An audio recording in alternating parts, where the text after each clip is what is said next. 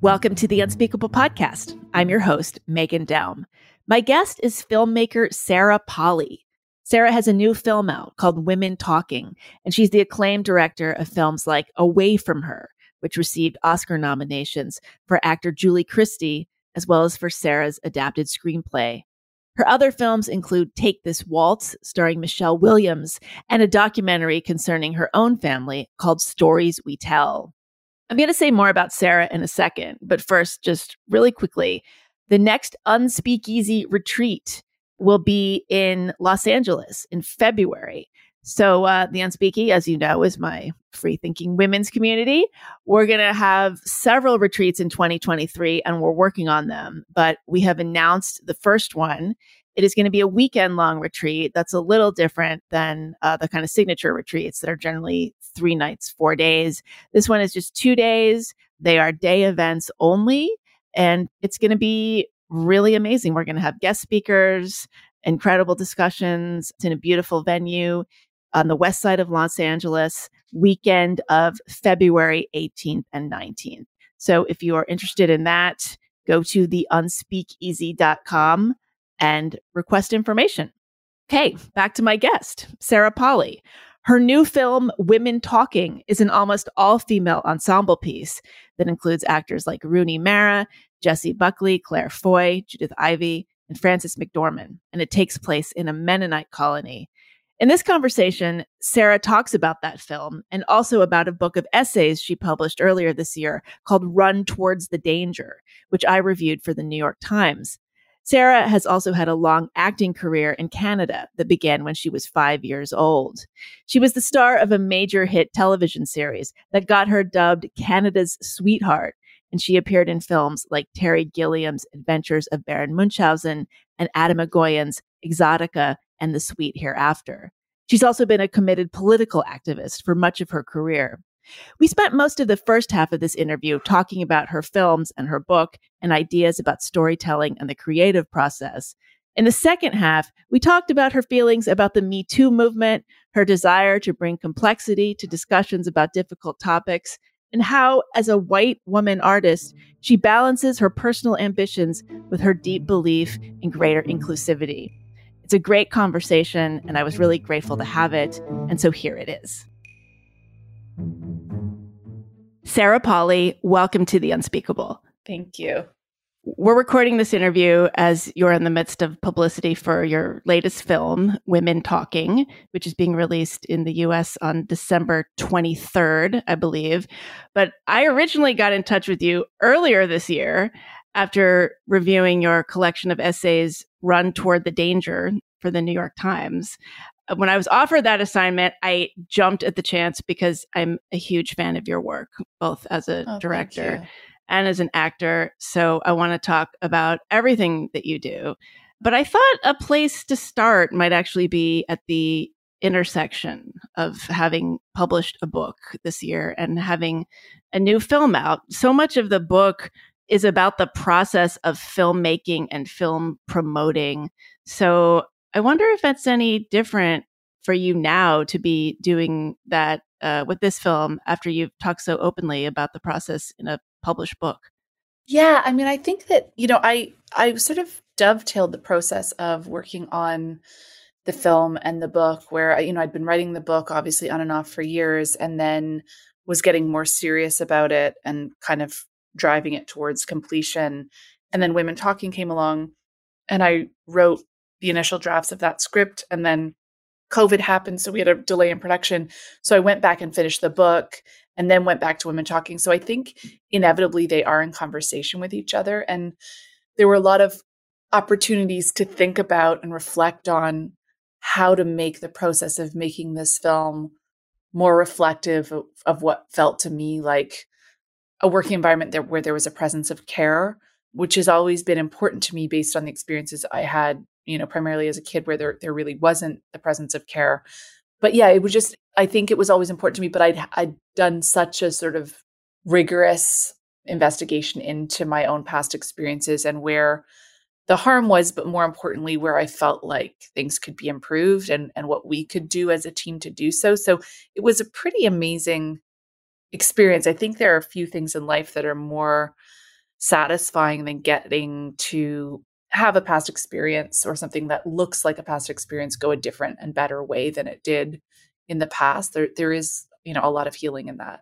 Oh, so like you mean in seeing your actors have a better situation than you had, you mean? Yeah, and and in general the crew too and just, you know, having shorter hours and having you know a stated concern for people's well-being where you know if people needed to stop or take a break or go home that was always on the table for everybody.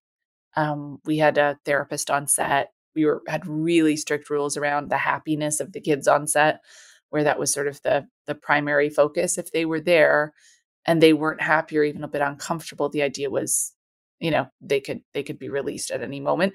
I, I don't know that we solved that. Like I kind of came out of the experience feeling like my instinct that there isn't really a good way of having kids in a professional environment is probably right because we did literally everything I could have possibly done to make it a good experience. And I think most of the kids would say it was, although I don't think I'll get a clear answer from them in, until, you know, they're 40 or something and been through yeah, until therapy. they write their own books. Yes. Yeah, exactly. Until they write their own books. But what you can't control for are the things you don't see like i don't know what their home life is like i don't know what their parents interests are in them being there like you just can't control for everything so the idea of kids being in an adult professional environment still just you know no matter what i did on that front i'm not sure i resolved it yeah, and we should be clear, just so our listeners know, you were a child actor. You started acting mm-hmm. very, very young, and a lot of what you talk about in your book is really perilous, unsafe situations that you were in. You talk about being in the adventures of Baron Munchausen, the Terry Gilliam film, and just like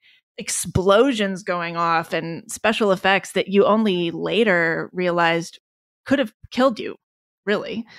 And so that's a, a, running theme throughout the book. So, just so our listeners are clear, when you're talking about harm, you're talking about literal physical harm, right? Yeah, you're, I'm talking, you're talking about emotional harm. harm. Yes but but actually both like i mean i think that yes that like i had some very extreme experiences but even the sort of day-to-day experience of a child in a professional environment is very complex and possibly pretty damaging just in terms of the pressure and expectations and sense of being thrust into an environment full of adults who are not particularly interested or trained to be around children. Like i, I kind of think it, it's sort of like my experience as a kid. Yes, they were definitely extreme, but I, I do question the whole enterprise generally.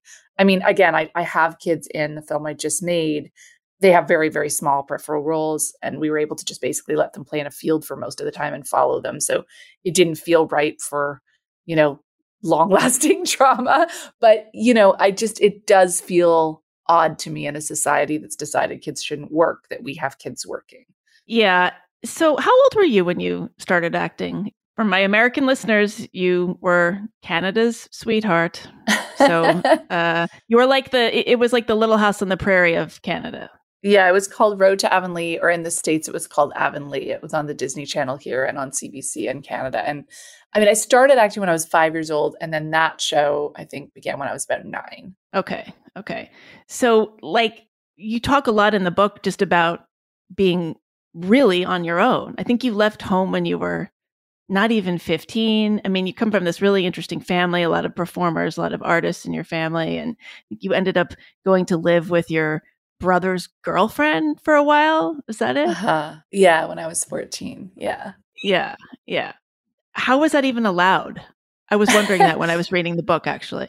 Yeah, I mean I'm I mean I I mean she was in her early 20s, but I mean, in general, my dad, after my mother died, really did fall apart. I mean, I'm not sure how much he was ever together, but the existence of her made him able to function, live a pretty functional life. But, you know, he didn't have any life skills. I mean, he didn't know how to clean. He slowly taught himself how to cook, but there wasn't a sense of him being a hands on parent in any sense of the word. And in fact, he sort of stated that, that he would much rather be, you know, he was my friend, not a parent. And didn't mm. there were no rules. So when i said i want to move out when i'm 14 because we lived in a small town outside of toronto and i wanted to live in the city you know the answer was like you know i kind of wish you'd stay but there's nothing i nothing i could do about it. And then very shortly after that i lived with a boyfriend and then and then alone for a while as a as a young teenager. Did you like acting the process of it? Forget all the stress and the stage fright and all that the actual craft of it. Was it something that you enjoyed as a child? I don't remember loving it at any point except when I was 14 was the first time I was in a more serious movie. I was in Exotica by Atom Egoyan.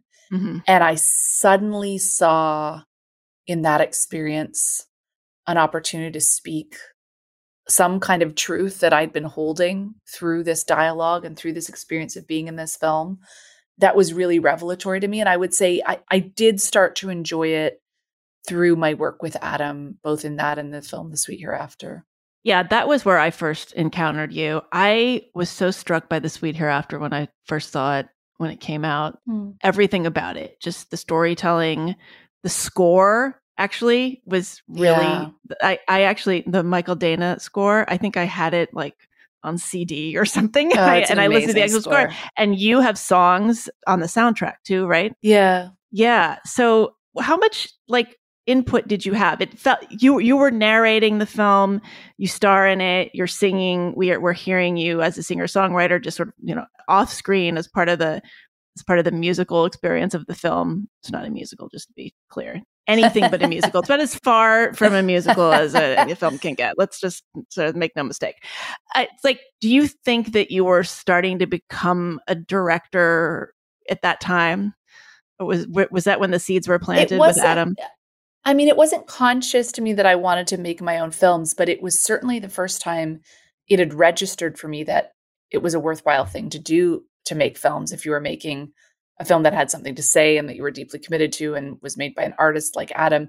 Like that had never occurred to me. It just seemed like this completely superficial waste of time. And I think because I was a political activist the majority of my time when I was a teenager, this whole notion of making films just seemed so superficial and ridiculous. And I think watching Atom was probably the first time a light bulb went off and I went like, that's actually like what he's doing is trying to make a contribution to a conversation or reveal something, some emotional truth or something about being human. And uh, that was staggering to me. So it probably did plant the seeds, although I think it was a few years before it occurred to me that I might want to make my own films. And your first film was Away from Her, is that right? At least your yeah. first feature. That was my first feature. I'd made about five short films before that, and I sort of fell into that by accident. I had just dropped out of the movie Almost Famous, which was supposed to be this big career making role.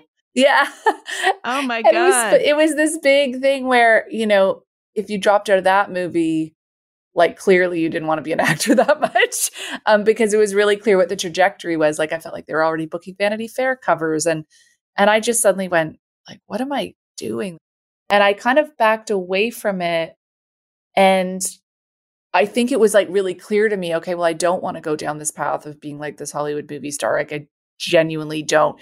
So what do i want to do? And i went kind of into a depression for a few months after that I had let so many people down. And in that depression, I came up with this idea for a short film, and I'd never considered writing and directing anything.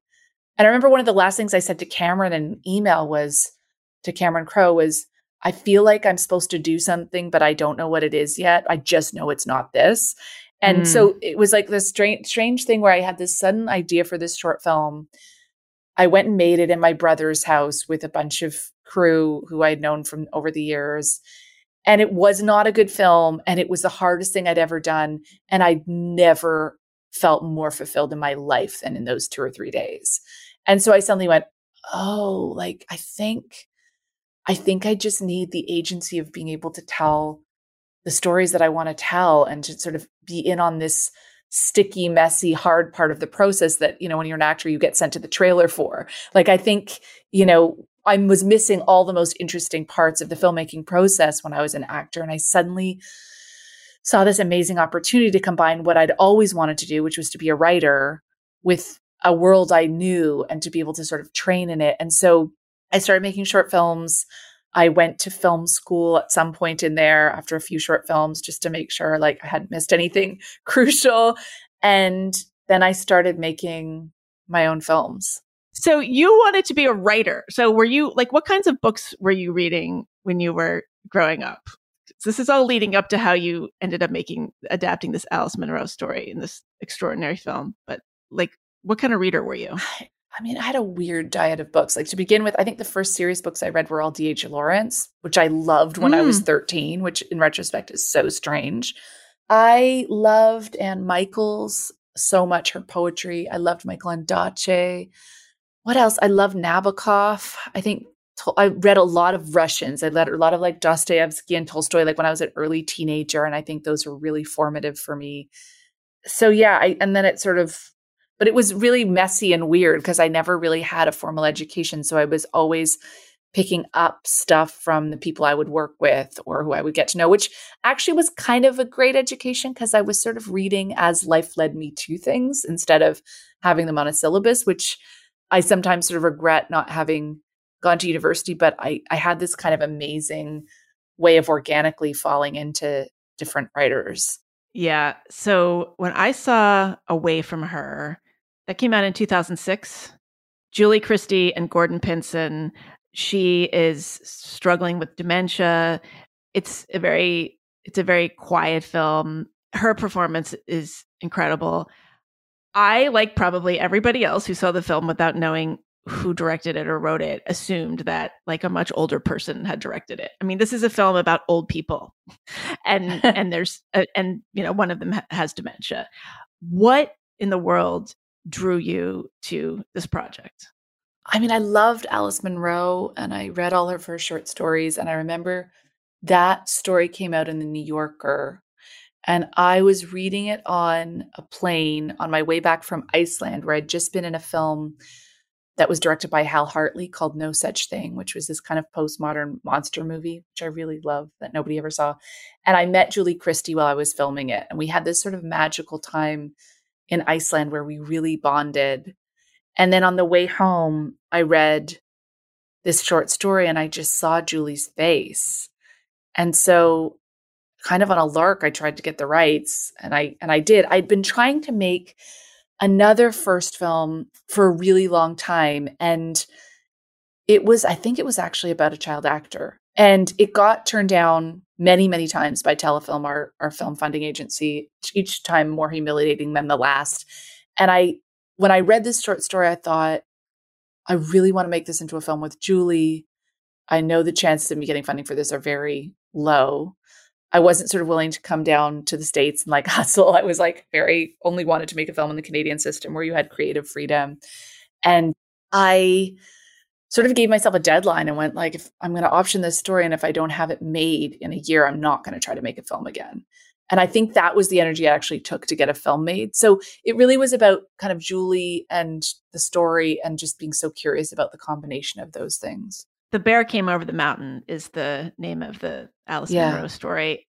Like I'm thinking the movie is so wintry. They they're they're um, cross country skiing all the time. Mm-hmm. They live out in the you know in a rural area and everything is covered with snow. I can't remember if that was the case in the story. Like now you're saying Iceland. Like was there a sort of Icelandic aesthetic that kind of imprinted itself on you from the beginning. Weirdly, in Bear Came Over the Mountain, there's a lot of references to Iceland too, because he teaches Norse mythology, and there's there's all these strange like references to the book Letters from Iceland by Auden, and yeah, it's just like a real and and MacNeice, and there's just a very weird bunch of strange connections. But yeah, there there is cross country skiing in the in the story as I remember it, and and I just remember thinking it was such a yeah, it just it's a very visual short story. Yeah. So, what was it like when that came out? I mean, what was it like to to talk about the film? What was it like to suddenly be a filmmaker and not an actor in a film? It was a crazy experience because I made it with so little ambition. I mean, I really wanted to make it. I was so fascinated by the way it talked about memory and different perspectives on a relationship and the way somebody can change as a relationship is falling apart and that sense of loss in it and of looking back at the past from different perspectives. Like there was so much in it that drew me to it and I wanted to make it, but like I was so entrenched in the Canadian film industry and and with the exception of, you know, movies like The Sweet Hereafter, which, you know, are really big exceptions to the rule, I was really used to the fate of most Canadian films being, you know, you play a week at the Carlton Cinema in Toronto, which was this, you know, this multiplex that was the only place that played Canadian films and and then you're done. Like you sort of make it because you want to make it and maybe hopefully you have a bit of a conversation about it but i had no clue that the film would find an audience and that would, would have this big life and I'd get to travel with it. It was the whole thing was so wonderful because I think having a success like that can only truly be enjoyed if if you don't need it or that you you know that you haven't been working towards it you don't need it you don't have anything attached to it it was just like this big gift and i got to have so many interesting conversations with people. I got to make another film quite easily. Like that was a it was just a lot that was unexpected and wonderful came out of it. So when you say work within the canadian system what does that mean? Explain that to an american. So all of my films up until women talking have been made either with telefilm our government film funding agency or the national film board. Both are publicly funded and at least when i was making films there I, i'm not sure how things have changed over the years. I think the nfb is very similar to how it was but the idea is it's about people's creative voices and the culture as opposed to turning a profit. I mean again this may have changed over the years and i think they are a little bit more profit driven now but but ultimately you don't have people making things just to be commercial. You have people trying to make things where the filmmaker ultimately has more agency. So you know i never got i got notes but they weren't the same kinds they, of notes they that weren't I like studio. got in the studio system. they weren't like Yeah, it wasn't like someone was meddling in. Somebody from the Canadian government giving like Hollywood development executive style notes. That would be very funny. I mean, to be honest with you, I think there have been many stages where that actually has been the case, but they're kind of like low rent studio notes. You know what I mean? It's right. like a Canadian trying to be like an American studio notes. And I think they've gone through phases in their existence where they do a really great job, and then phases where, depending on who the people are, they are meddling in you know to make things commercially but failing and you know like i don't know where they're at right now I, I think it's an okay stage as far as i know but what ironically then making women talking. You know, Dede Gardner at Plan B, who produced the film along with Frances McDormand. Um, Plan B had this deal at MGM, and you know, she had this amazing relationship with the executives there, and actually. At no point in this film did I feel a studio meddling in in an unproductive way ever. So whatever my like wow boogeyman image of the American studio is like I'm now woefully naive to the point where I'm sure I'll go into the next thing and it will not be this utopian, but it was such a good experience. Let's hope this is not a huge success. Yeah, exactly. so wait, not not to dwell on this, but I think that people are really interested in this. So does that like effectively if you're making a film in Canada, every filmmaker is an independent filmmaker effectively? Like is that does that make sense? Like, what's the gatekeeping mechanism with respect to getting funding? Like, that must be hard.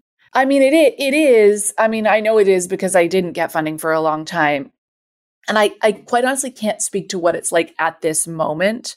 But back then, it was usually a few people at a local level, and then people at a national level, and then there was like this national committee. It sounds like so Soviet, where like you know the regions would go sort of vie for their movies. And I do remember that away from her got financed in this environment where you know people were at the national committee saying they weren't going to finance the film and one person who had recently been hired at the local office and who had a parent who was suffering from dementia who this the script really spoke to basically staked his job on it and said I, I don't want to do this job if you don't give this movie money and that's literally the reason it it got made. So I mean, it's not perfect. Like there's all kinds of issues, and I know some people who've had it to the point where they're looking for other sources. But in theory, the idea of public money for the arts or any artistic endeavor, I think, is is a really good idea, just in terms of making sure people are focused on the quality of something as opposed to just you know making a buck. So yeah, I mean, I think in theory it's a really great thing, and and it served me really really well with my first few films, absolutely. Yeah. I mean, I wouldn't have been, if, here's the thing I wouldn't have been a filmmaker if it hadn't been for public money because I'm not an entrepreneur. So I know a lot of American independent filmmakers. The reason they can do it and that they have done it is they're also the kind of people who can, you know, would be able to go out and set up a small business and make it successful. It's a whole other skill set you have to have to go hustle and sell. And I didn't have that. Like, I didn't have it. I don't have it and I didn't want to develop it. So I would have gone and written books and hopefully if someone had let me and not made films had it not been for the public system in Canada. Like I just would never have had that hustle. I, I'm extremely ambitious and work really hard at the films I make. I'm not going to thrive in that business hustly environment. So I'm always amazed when I make, meet great filmmakers here because I know they also have this other skill set that you have to have when you're trying to drum up, you know, private money for films. That is so interesting. I never thought of it that way. Although I was actually just this morning as I probably have this thought most mornings, just the way it, in the new in this kind of creative economy, everybody is an entrepreneur, whether you're a writer, a filmmaker, a musician, any kind of creator, right? It's not you're not an artist anymore, you're a creator. Yeah. We've all been put in this position and I but I never thought of it like even before things changed that a, an American filmmaker, at least independent filmmaker is constantly it is an yeah. entrepreneur. They, I mean, you're con- they're constantly asking for money. So I guess that's what you mean. It's like 95% of the job here. I mean, it really is. I mean, I had this amazing experience on Women Talking where I didn't have to do that because I had producers who were established enough and had these amazing relationships with studios where I didn't have to. But but anybody I know who's a filmmaker now, I really think 95% of your job is selling something. And then I think the really complicated thing becomes there's a difference between how you sell something and then how you make it quite intentionally. And then the trick is if you've spent years selling something and using that language, do you remember your own language by the time you go to make it? Like, do you, do you have a good sense of what it is you started out wanting to do before you had to create the pitch? Or do you just make the pitch? So, does it happen in the Canadian system where they say, we'll make the film, but you have to put this star in it? I think it's become more that way. Again, I feel like I'm I'm ill equipped to speak to this, but I I definitely felt pressure around casting at various points, and I think people do feel that for sure but I don't think it's in the same way. I don't think it's the same kind of pressure. Again, it's like it's hard for me to comment on because I haven't been in that system. Just thinking out loud here because that's one thing I have heard from independent filmmakers in the states. Like they'll have a script that's really subtle, or it has particular kinds of characters, or you know, a main character, for instance, that's not especially glamorous. Let's say, and then they can only get the film made if they put a glamorous movie star in that role. Yeah, yeah, and it completely changes the tenor of the film. Yeah. So it was was Take This Waltz the next film after Away from Her? Yeah. Take This Waltz. And that had some big film. that had a big star. That had Michelle Williams. It did. And you know, I saw so many people for that role, including lesser known actors. And Michelle wasn't something someone I had thought of. I mean, she was an actor I admired, but I, I hadn't seen her in that role. And then when I met with her and, and she did a reading, I was just suddenly there was just nobody else for that part. But it, it actually kind of surprised me to cast somebody that high profile in that part because that wasn't necessarily the the intention setting that I set out with. Yeah. An incredible Sarah Silverman performance there. Yeah. I know. Unforgettable. I, I, mean, I was such a fan of hers and uh yeah, I was so excited to to do something with her that was dramatic because I hadn't seen her do a dramatic role before. And yeah, I thought that was brilliant. Cast against type and that locker room scene is unforgettable. a lot of that is my brother John Buchan is my casting director and he's always the one who kind of comes up with an idea in the middle of the night that just seems nuts at first and then slowly reveals itself to be a great idea. And, and that Sarah Silverman I mean he knew I was a huge fan and we watched her show a lot but I think you know that was definitely his idea of like what if? Like what if she was brilliant as a dramatic actor? Why wouldn't she be um, so that was definitely his his doing. Well, let's talk about women talking and sort of by way of backing up also into uh, talking about the book more, because I love the way you say that these projects were in conversation with one another. Mm-hmm. So, Women Talking is based on a, a novel by the Canadian writer Miriam Toews. Had you read that novel? Were you familiar with it, or how did it come into your orbit? Yeah, I I had certainly read it as soon as it as soon as it came out, and I loved it. Like I'm a huge I'm a huge Miriam fan, and it came out. You know, it, it had such a force behind it that book when it came out. Like the conversation around it was so raw and passionate, and I just hadn't actually seen or heard you know so many people be that excited about a book in a long time. So I read it early, and And it just stuck in me. Like I just couldn't stop turning over the questions it asked and the way it kind of pulled back to this bird's eye view of a lot of the issues that were in the conversation, but kind of pulled back from almost this, you know, eye of God perspective and went into the stickier, harder things that, you know, were kind of hard to address, certainly at the beginning of the Me Too movement. And then I read, I think on Twitter, it came up on my feed sometime that week that I had read it, that Frances McDormand and Dede Gardner had the rights to it.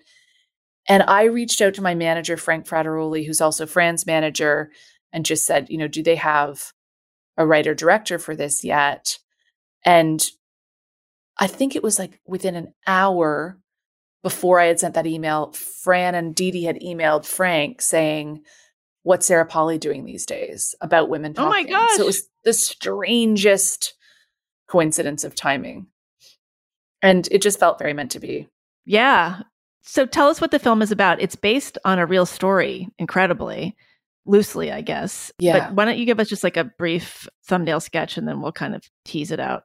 Sure. So the background of the film is what's nonfiction, and the background of the film is not what you see on screen ever. So I just want to like always preface that with the fact that this is not what's in the film because I wouldn't want to go see this film. But it was based on a series of attacks that happened that were discovered in 2010 in a Mennonite colony in Bolivia where where's this sort of ongoing series of assaults that happened at night while women were sleeping. They were put out with cow tranquilizer and raped in their sleep and they would wake up and see bruises and evidence of rape. And they were basically told by the elders of the colony that they were making it up that this was a wild act of female imagination or that they were ghosts or satan that had raped them because of their sins they were accused of adultery eventually a couple of the men were caught and i think eight or nine of them went to prison.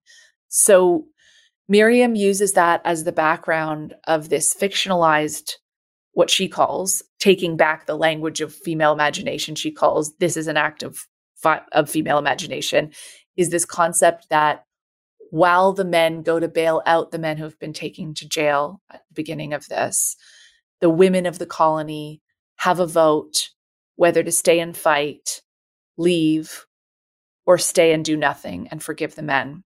And the vote is tied between leaving and staying and fighting. So, two families of women are tasked with debating and discussing until they come to an agreement on what the colony of women is going to do. Are they going to leave the colony and build a new one? Or are they going to stay and fight for the colony that they want? And so it takes place in a hayloft where these women sit over the course of the only 24 hours they have to make this decision because the men are coming back and decide the fate of their colony. And so that's the sort of fictionalized part of it, which is what the film is, is this series of discussions between these women and how they will choose to either rebuild their colony, dismantle the one that they've lived in for so long and at the same time try to stay true to their faith and prioritize keeping their children safe. Yeah, it's it's really like a stage play in some ways. Most of it takes place in that hayloft, not all of it, but uh, certainly a lot of it, and it's so fascinating because it's operating on so many levels. Like they're talking about the specifics of their situation, but the questions they ask are really like philosophical questions. They're questions about what, what to do about any given situation that's not working for you and like just how to live your life yeah. how to have agency and just how to how to think about yourself in relation to the world so it's really it's exactly. sort of like this you're looking at this little tiny you know group of women having you know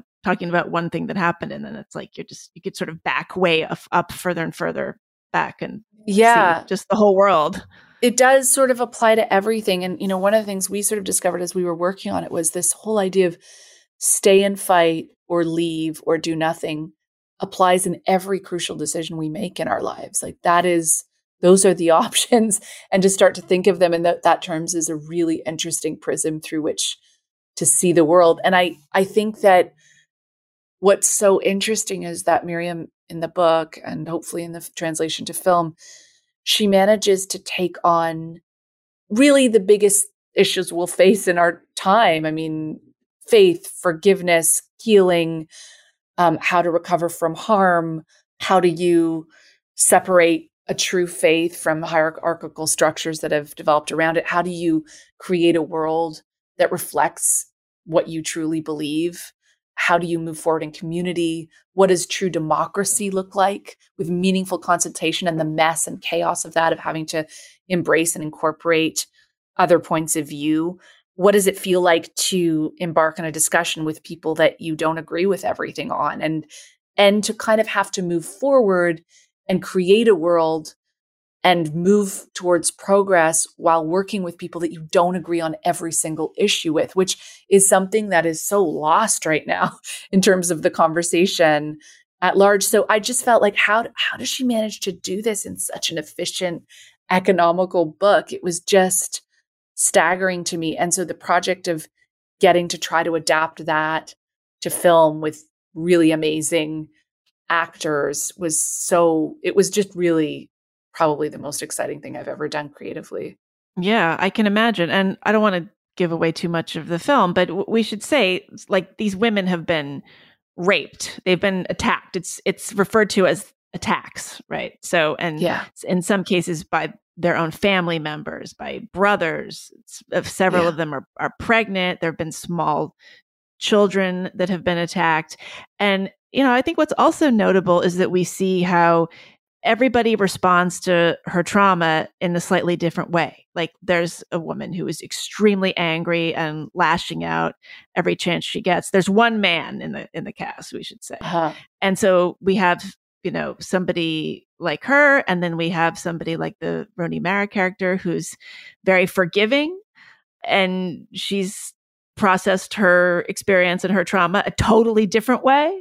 Uh-huh. And so uh-huh. I thought that was quite effective as well. Yeah, I mean, I think that one of the f- things that I think is most important about it is that there's just not one valid response to trauma and that they all kind of make sense as a response to mm-hmm. something this horrifying. And I think like we kind of get used to an idea of what a response should look like and you know what a victim looks like and what behaviors make sense and I think represented in this sort of multi-generational group of women in this film every kind of response is represented.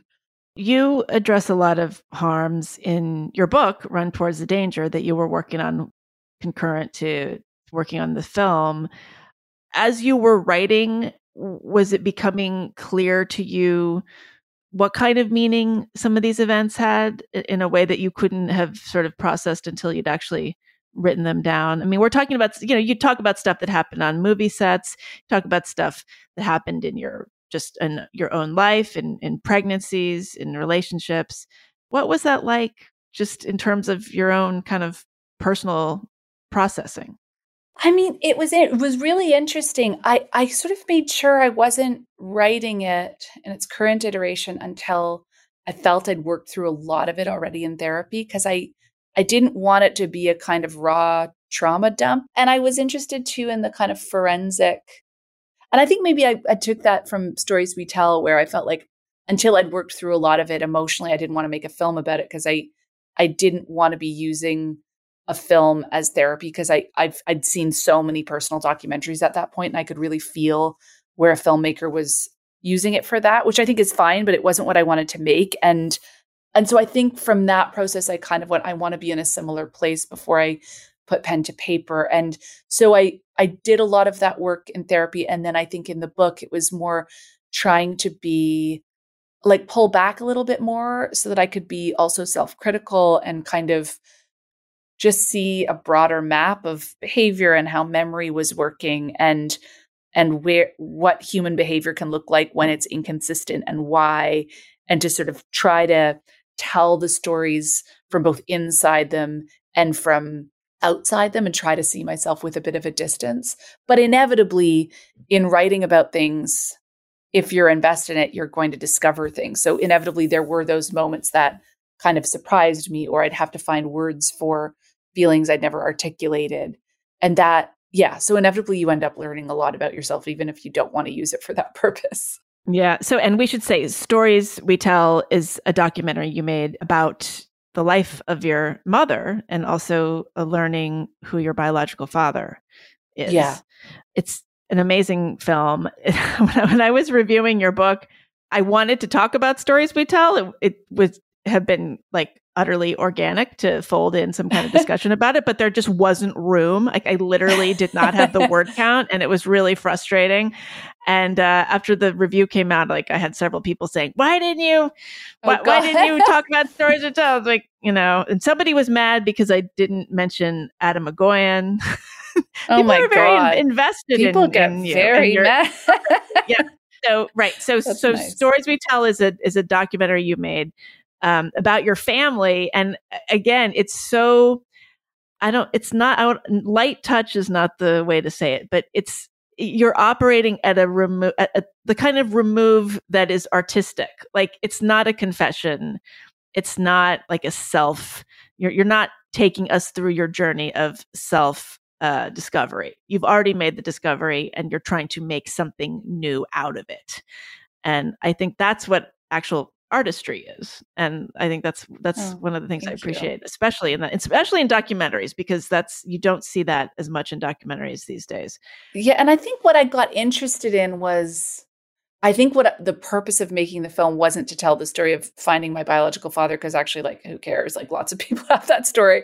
Um but i i mean maybe not lots of people but but it, it's not to me it wasn't that wasn't interesting. I already had lived that story. I didn't really need to put it out there. But what was super interesting to me was how we all had completely different versions of the same story so that I could talk to 10 people in my family and Harry's family, and they would all tell the story completely differently. And I just became fascinated by that. So, and it's, and it's ongoing so that, so anyway, I was interested in telling the story you know, a story from the perspective of a chorus of voices instead of a single perspective. And I think that became really intoxicating to me to kind of look at those differences and how how clingy we get with our narratives that we're certain our version is the right version and somehow our identity is our identity is kind of knotted up with our narrative and the details of our story being the correct one. I got really fascinated by that but I'm just noticing now that like it's an ongoing thing where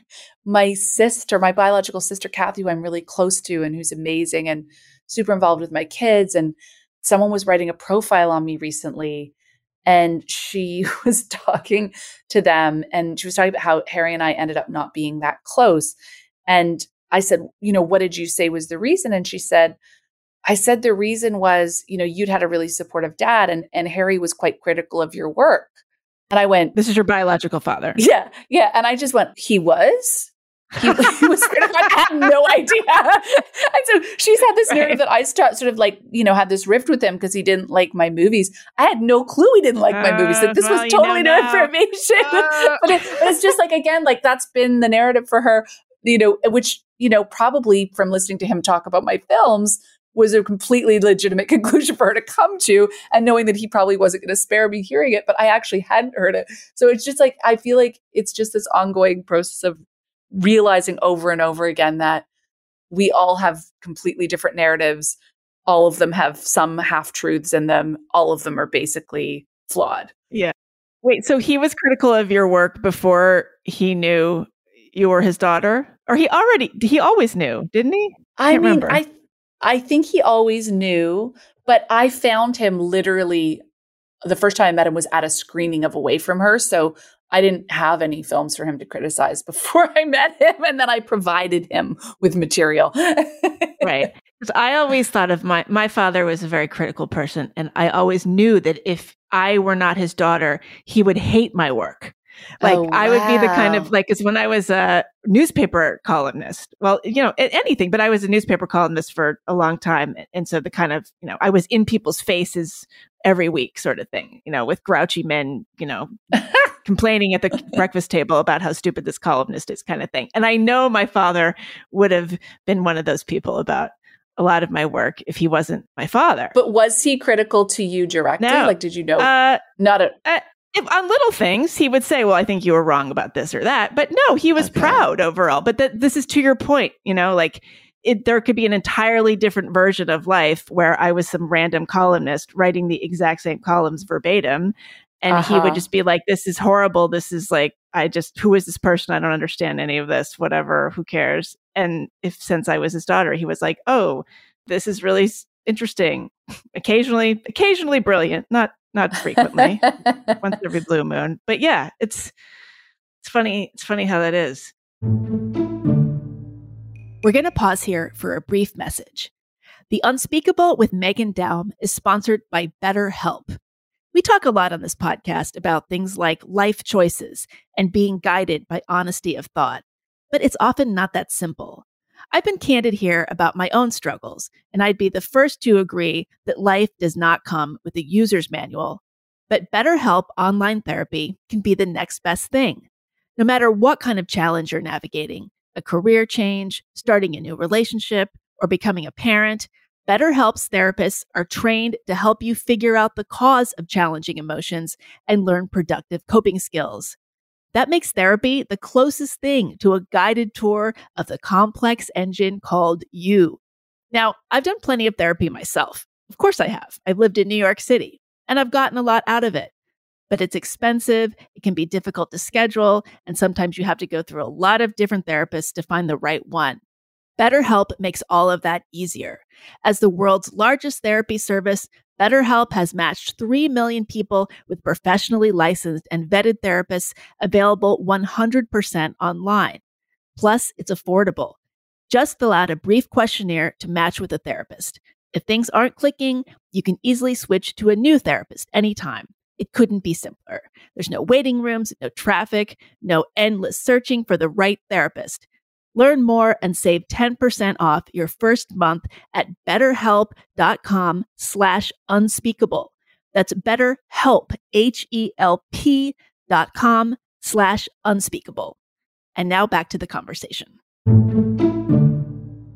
Speaking of different versions of the same story, you know, what I talked about in my review was what I thought was the most interesting piece in the collection is about the case of Jian Ghomeshi, who was the CBC radio host who was prominent Me Too case. He was charged with multiple counts of sexual assault.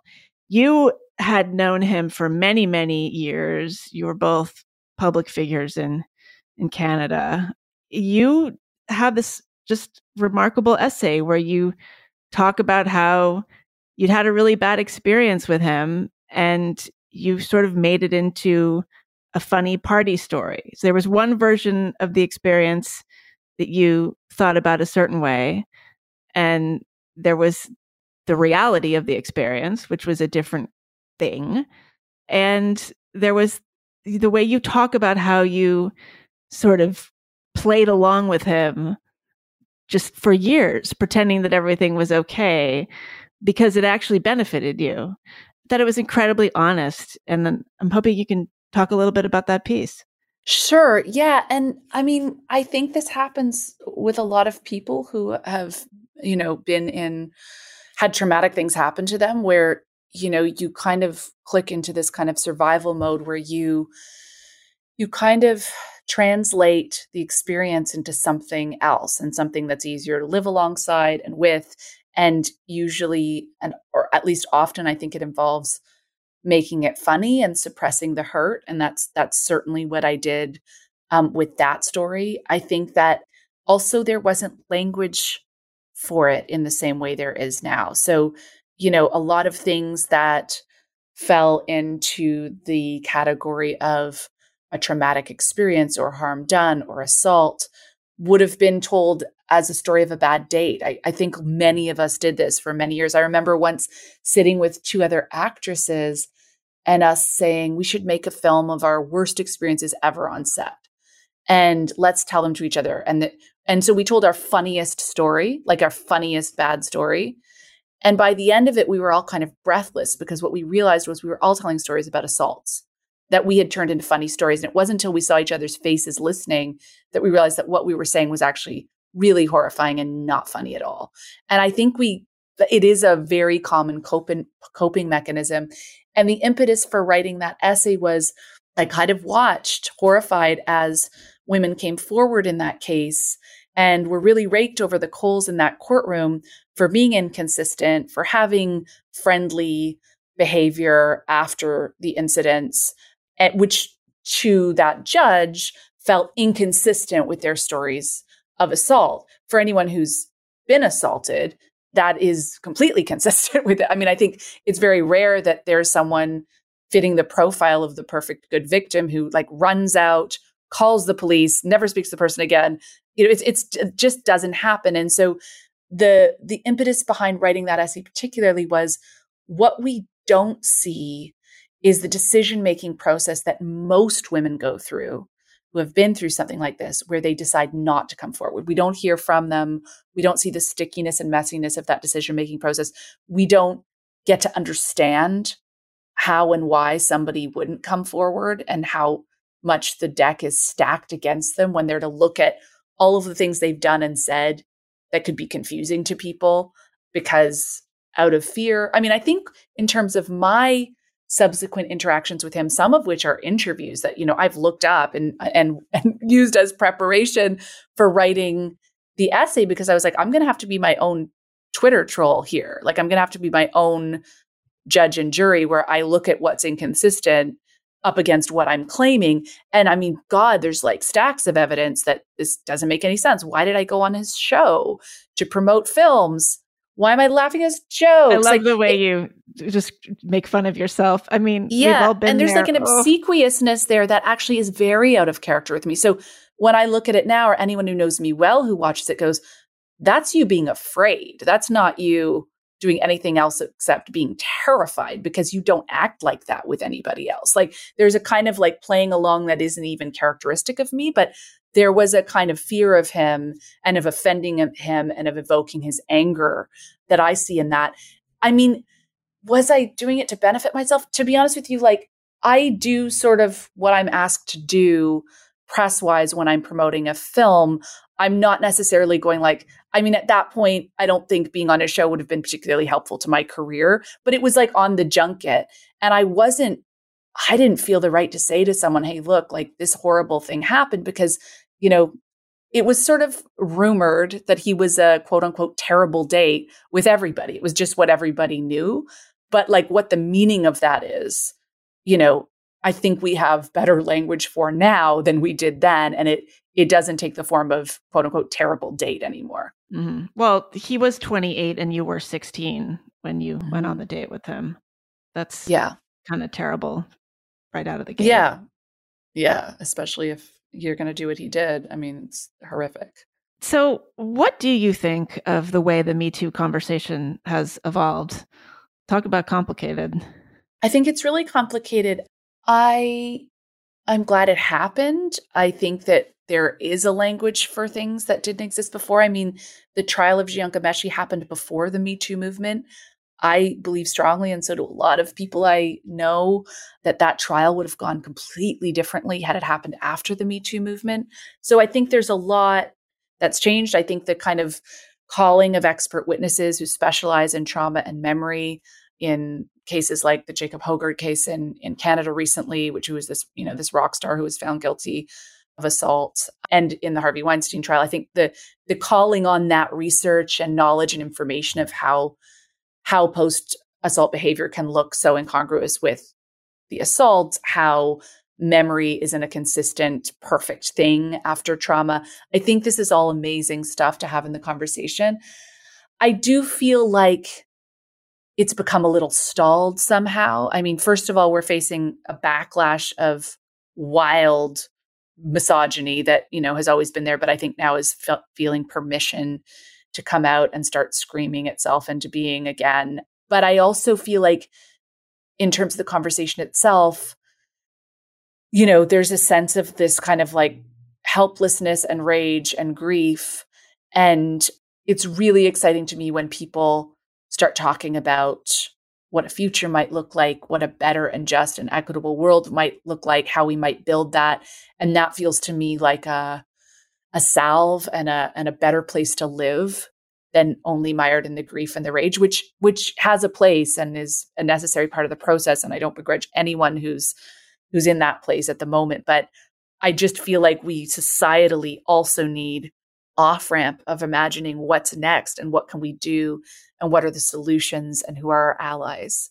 When you say there's a lot of that there's a huge amount of misogyny barreling through. What are you referring to exactly? What's most top of mind for you when you talk about this?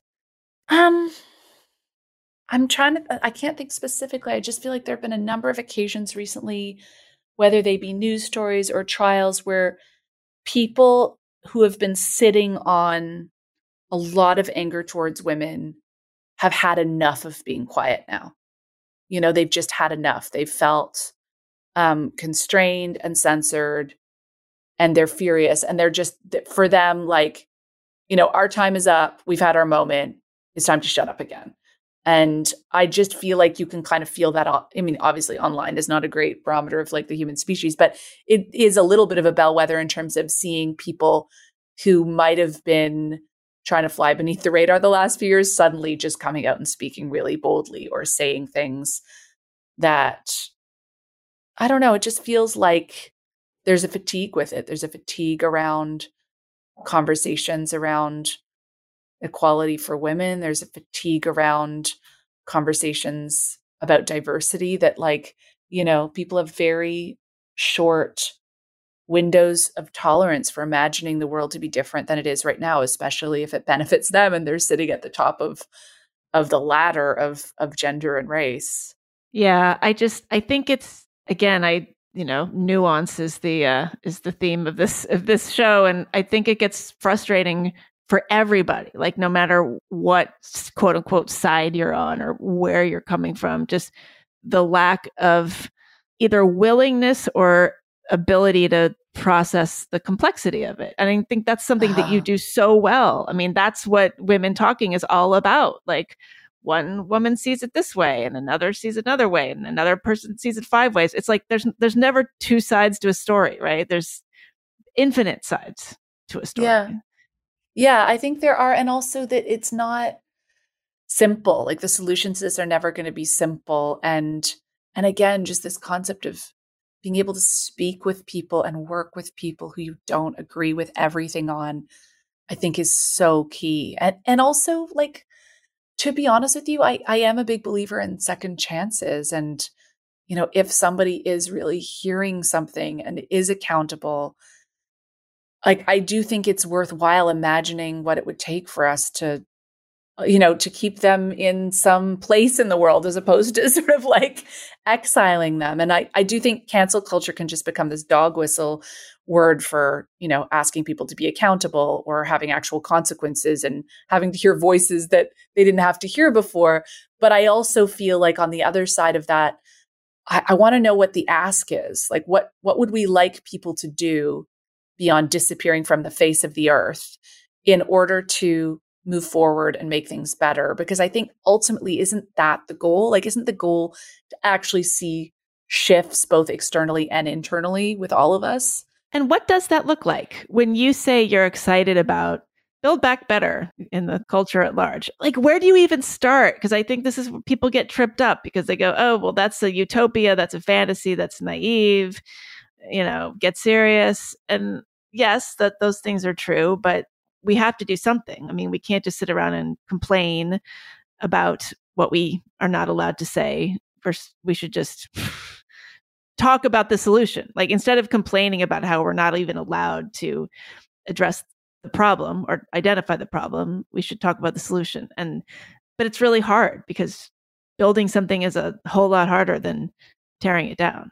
Yeah, it is. And I and I think again it's like this is what requires conversations with so many people who we might not first blush want to speak to, but ultimately have the same long-term goals is to, you know, to see a more equitable society and to see more difficult complex, nuanced conversations that kind of get us to a vision of of what we want. And I just think there's so much we do based on some sense of pragmatism of yeah, well, that would be nice, but it can't happen because of A, B, C, or D. It's like, this is not how great things get built. It, they don't get built by cutting yourself off at the pass and talking about why things can't happen. I mean, great things get built because someone's willing to take a risk and posit something that seems unrealistic and try for it. It doesn't have to be perfect in its realization, but it does have to be in our hearts and our minds, I think. Well, you're a white woman making films, and I'm sure you have observed that this is a moment where white women are, some white women would say they've gone out of style. Uh, maybe, maybe rightly in some cases. Are you a person who, if you, if there was a project you wanted to do, for instance, and you got passed over for somebody, a person of color, for instance, or a woman of color, how would you process that? Like, because I would imagine there's like the Sarah who knows that that's for the best, or you think that that's that aligns with your personal set of values. But then there's also the artist Sarah who wants to make the goddamn movie. yeah, but I do think, I mean, I heard someone say, and I loved this, that justice is not always fair to the individual.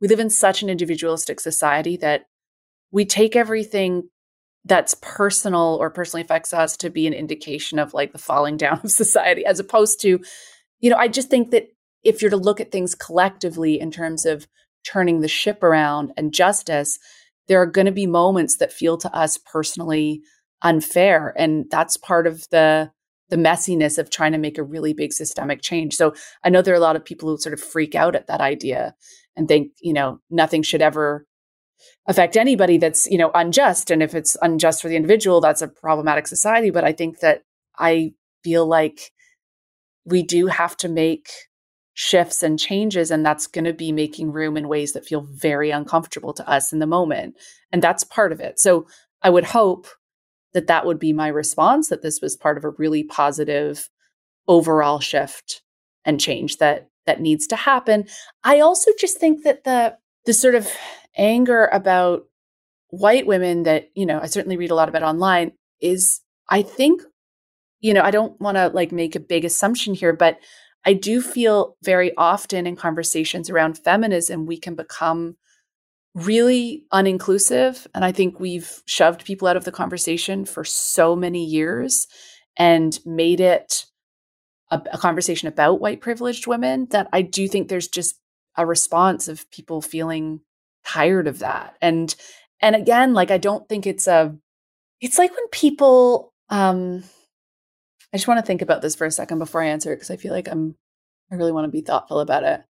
I guess I just feel like if we could shift some of these conversations around feminism to have more in- intersectionality in them, to be talking about issues that don't just affect, you know, white privileged women. And I think there has been some movement in that direction, but I think that there's a lot of healing to be done there. I mean, I've sat in meetings like you know women's committees uh, you know in film and stuff and actually heard people say words like you know when somebody of color puts up their hand to make a point about diversity i've i've heard a white feminist say in front of a giant group of women from all kinds of backgrounds i think we really need to segregate these issues right now in order to be effective and i think when people have heard things like that enough times it's it's problematic and certainly there just are not enough stories told by women of color. There just aren't. There's not enough BIPOC stories being told out there.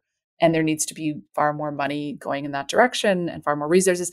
I don't think it means, you know, we're not still allowed to make movies. I think we just have to be really conscious that we're actually actively trying to help make space and do what we can to just not make it so uh yeah. What do you think of the position that one cannot make art or make a film or write a book or whatever it is about a group that they don't belong to. So I'm thinking of this documentary you probably heard about it, Jihad Rehab. It's now called The Redacted by Meg Smaker.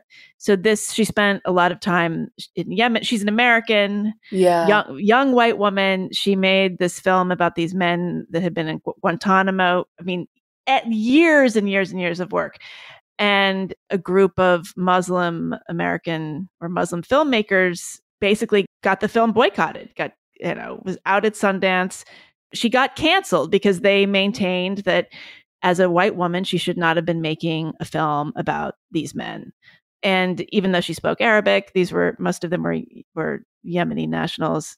And you know, it, the, the story had a happy ending because it happened. The New York Times reporter covered it, and you know it's had it's it's an example of you know can, a cancellation that ends up uh you know turning around and working oh, out oh, wow. in the best okay. possible way for the filmmaker however there are still a lot of people who think that she shouldn't have made this film and as a person who makes documentaries for instance like what do you do with that Well, first of all, I'm interested to know what you think because I'm so curious. Like, what's your what's your sense of it? Well, I I thought that the film was excellent for the most part. I saw a screening of it, and I thought it was you know she's she, it's not like she just parachuted into the region and started filming these guys. She had a long history uh, there. She had been a firefighter. Like she went to Yemen after 9 11 to teach firefighting. Mm. Like she just kind of stumbled into being a filmmaker.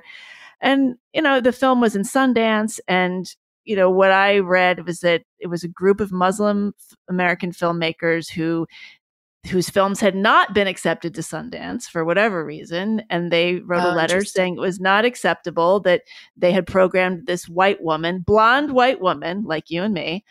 And uh, Sundance freaked out. They panicked. They canceled the film. Everybody else canceled the film. Abigail Disney, who was the executive producer of the film, who five minutes earlier had been talking about how brilliant it was, was you know issuing the perfunctory hostage note saying that she had done harm and she was going and she was deeply sorry you know the usual the boilerplate.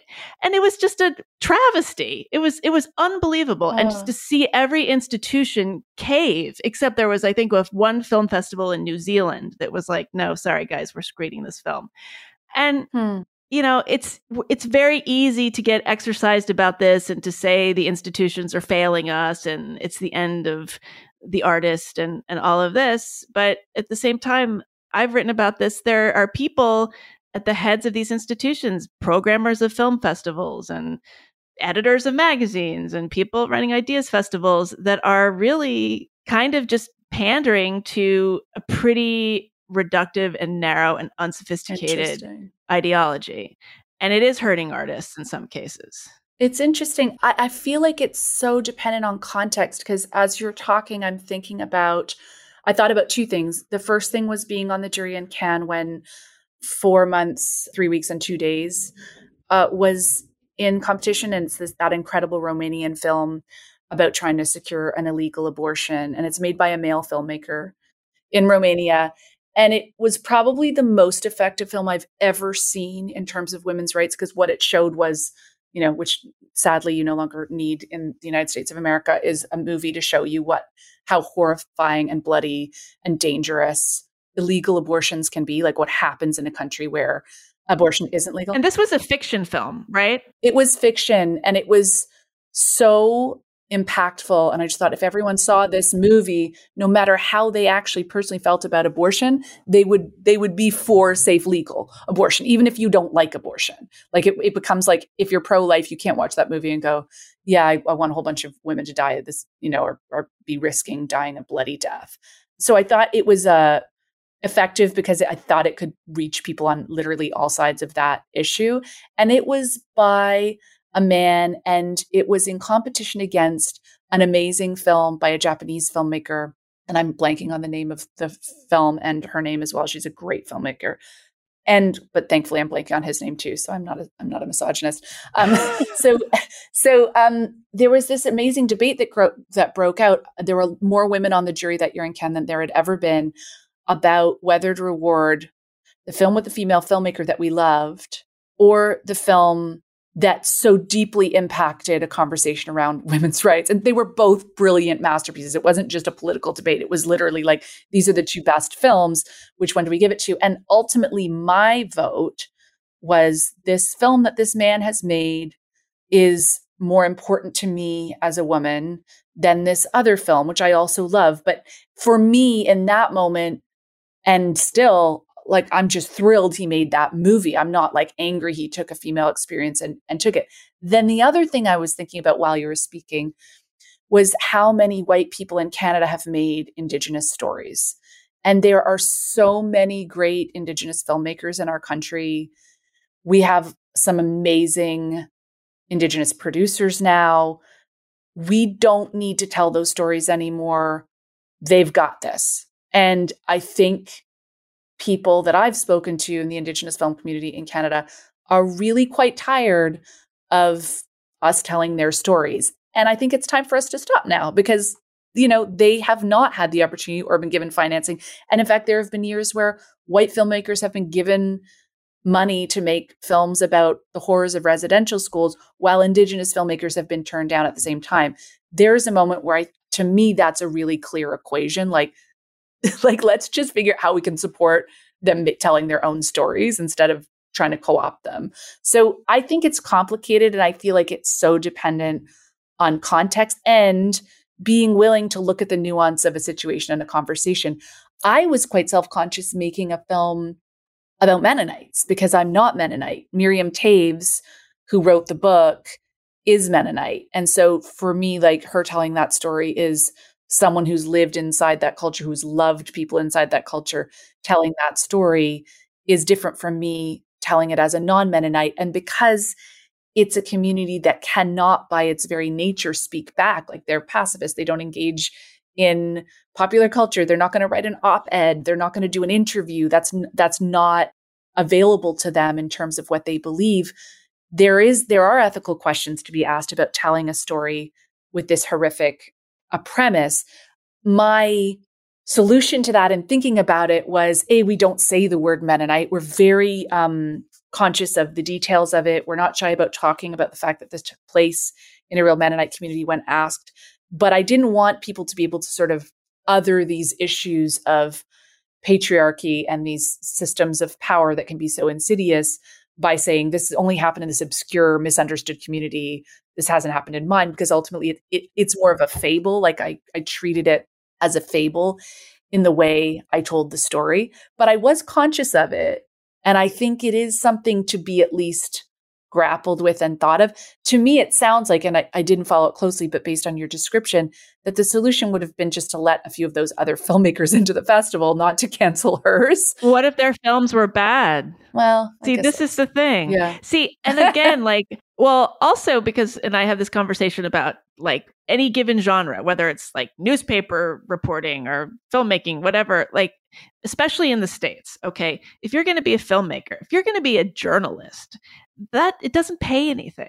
So it's going to attract affluent people who have uh-huh. family money or can do the internship eh, or can live in uh-huh. New York City on a very small salary working these jobs. So any given newsroom for instance would love to hire reporters of color and they are trying desperately but there is a pipeline issue right because if you're say you're a first generation to go to college you are not going to become a documentary filmmaker, most mm. likely, right? Mm-hmm. I wonder if it's different in in Canada though, because the problem in the states is you're constantly hustling for money, right? So it's the same in that, like, I mean, I, I think there's a real problem in terms of filmmaking, and it's not a conversation that I'm hearing happening a lot. And I think it's one that has to happen. Is there is no socioeconomic diversity whatsoever in terms of people making films and the stories they're telling. I've met like a few, like a handful of filmmakers over the years who somehow got themselves where they are. But everyone who's making films seems to come from a lot of money or have a lot of connections. And so that really impacts the kinds of stories we're getting to hear. And it's it's really problematic. And speaking of ethical problems, I mean, there's a reason I've only made one documentary and it was my own family is I just think the responsibility of taking on representing other people for all time as the main record of them and what you have to do to make a film work in terms of you know what you're cutting and what you're not including and making those decisions about actual people that you don't have to live with the consequences of your actions i find that harrowing. Wow you put a lot on yourself. Well, it really is real. That's the road to paralysis. It's real though. I mean, and it's, I do think like we should be really careful when we're, you know, consigning someone to film forever. You know, no, like I know. What, yeah, what the ethical weight of that is so big. And I do feel like when I talked a lot to documentary filmmakers in preparation for making my film, I couldn't believe how lightly people carried that. I mean, there are a few people who didn't, but a lot of people who did. And that really stressed me out. Oh, yeah. And you think about, I mean, the early like Frederick Wiseman, like Titicut Follies or the Maysles brother. Uh-huh. I mean, uh-huh. just the, the yeah. way that they would turn the cameras on, they go into a, you know, what was then called insane asylums uh-huh. and just turn cameras on people. And, but the thing is, those films made an impact. You are exposing real horrors and Yeah. affecting change potentially. And it can only be done if you turn the cameras on people who don't have any power. It's so tricky, right? I think it's just you have to take it so seriously, and I'm not sure everybody does. And I think you have to. I can't remember exactly what the quote is, but there's this incredible filmmaker in Canada named Alanis Obomsawin, and she. I'm going to get the quote wrong, but I, she says something like, "I never turn on my camera until I've listened for long enough to hear." And there was something in that quote that it, that strikes me as the key to something that you're you know, or Larry Towell, this amazing documentary photographer who, you know, has shot all over the world and in war zones. And he actually has this amazing series of photos called The Mennonites. And it really, like a lot of the photography of women talking is based on it because it's so compassionate and so deeply from the point of view of the people in this community but he lives with them for months. He just doesn't he doesn't come for a few days and snap a bunch of pictures. Like he he puts himself in a position where he would be compromising himself if he pulled back and photographed them from a distance in a way that was somehow sensationalizing or fetishizing their life. Like he he makes sure that he has a consequence to pay personally. I don't know if he does that consciously for that reason but it's just what i see a lot of documentary filmmakers not do is you know instead of take upon themselves like well you know you've got to get like there was this i have this big ethical dilemma in stories we tell where I interview, you know, my biological father and I interview everybody in my family. And then I also had to interview this amazing guy named Geoff Bowes, who my mom was friends with around the time I was conceived. And he was rumored to be my real father for all my life. So I always heard his name. And then I found out he wasn't. I'd never met him. And uh and I met Harry and then I thought, "Oh, I need to interview Geoff." for the film because I need to unpack this rumor that's gone through the film. But to do so, I had to, to say to him, you know, I always thought you were my dad to this complete stranger. And so I was workshopping my documentary for, I think, a year in this lab with all these other amazing documentary filmmakers who were making their like fourth or fifth or 10th film. And I was making my first. And so I had this opportunity to be constantly roundtabling with them. And we had mentors who would come in who were also documentary filmmakers. It was like Shangri La if you were learning how to make a documentary. It was at the Canadian Film Center. And I remember trying to brainstorm this idea with everybody I met of how do I have this interview with him? Because I I don't want to surprise him or shock him or upset him in a way that's disturbing for him on camera because it just feels like such a douchebag thing to do. But at the same time, being able to reveal this to him on camera I'm that's going to be an amazing response. And what do I do? And the overwhelming majority was like, well, you've got a movie to make. Like, you got to get that reaction. Yeah. And it was like, no, like it, my film isn't worth this to me to just like put this guy in this horribly awkward situation intentionally. It's so mean. And he've heard he's such a nice guy.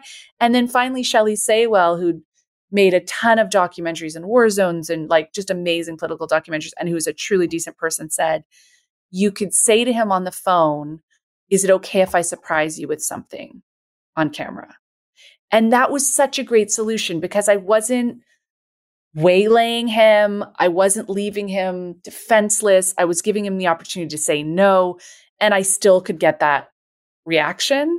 And I was so appreciative of someone who thought deeply about that as opposed to just like, well, no, you got to just get the thing that. Right. There's a middle way. Movie. Exactly. Yeah. There's always a creative way of not being a douchebag and still getting what you need for your film. There's always a creative way of not being a douchebag. That, those are wise words.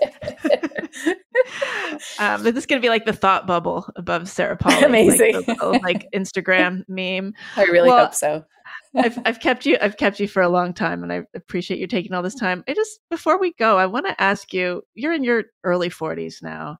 Yeah. Are you glad that you are an artist of the generation that you are? Um I don't know. I feel like probably a lot of people my age that it would have been awesome to have more friends who were Gen Z because it's just such a rockin' group of people who seem to have like all of this information and be so informed and have the right amount of skepticism, but be so focused. They're so focused on forward momentum and solutions. And like, I, I love the people that I know that are working that are that age. And how do you think they're different than millennials, like in terms of sensibility? I mean, so different, but I don't know why. Like I, I can't I can't speak to why that happened, but like it there's a difference. I mean, we all see it. I know we're not supposed to say anything about millennials. Oh, you're a millennial. Okay. Yes, that's right. I mean, I'm an aged millennial. I feel like you're a, a Gen Xer. I feel like, but yeah, no, you're right. I think of myself as like whatever right between Gen X and millennial is because I'm too old to be a millennial, really. Like that's my nieces or, you know, one of my nieces is a millennial. I can't be that. But I think I'm like, you know, a geriatric millennial or a junior Gen X. And I think we all see, you know, the kind of hope and excitement and resilience and forward momentum that generation is bringing into the conversation just feels very different from what we were doing. So, am I happy to be a filmmaker of my generation? Yes, on the one hand, because I think I didn't grow up thinking that the world was about to end. And I really appreciate being given those years of not knowing, you know, where we were headed in terms of not knowing climate that it was change and yes. Just like, you know, I, I think we're so lucky to have not grown up in a state of constant anxiety.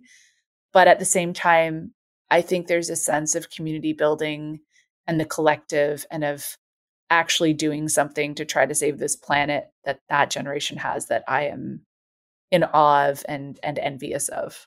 Oh, that's interesting. I'm glad to hear that because I think I often just think about how hard it is to find an audience that will pay attention. There's just no attention span. If you if you're a creative person, you're all about holding somebody's attention, and that's nearly impossible to do now.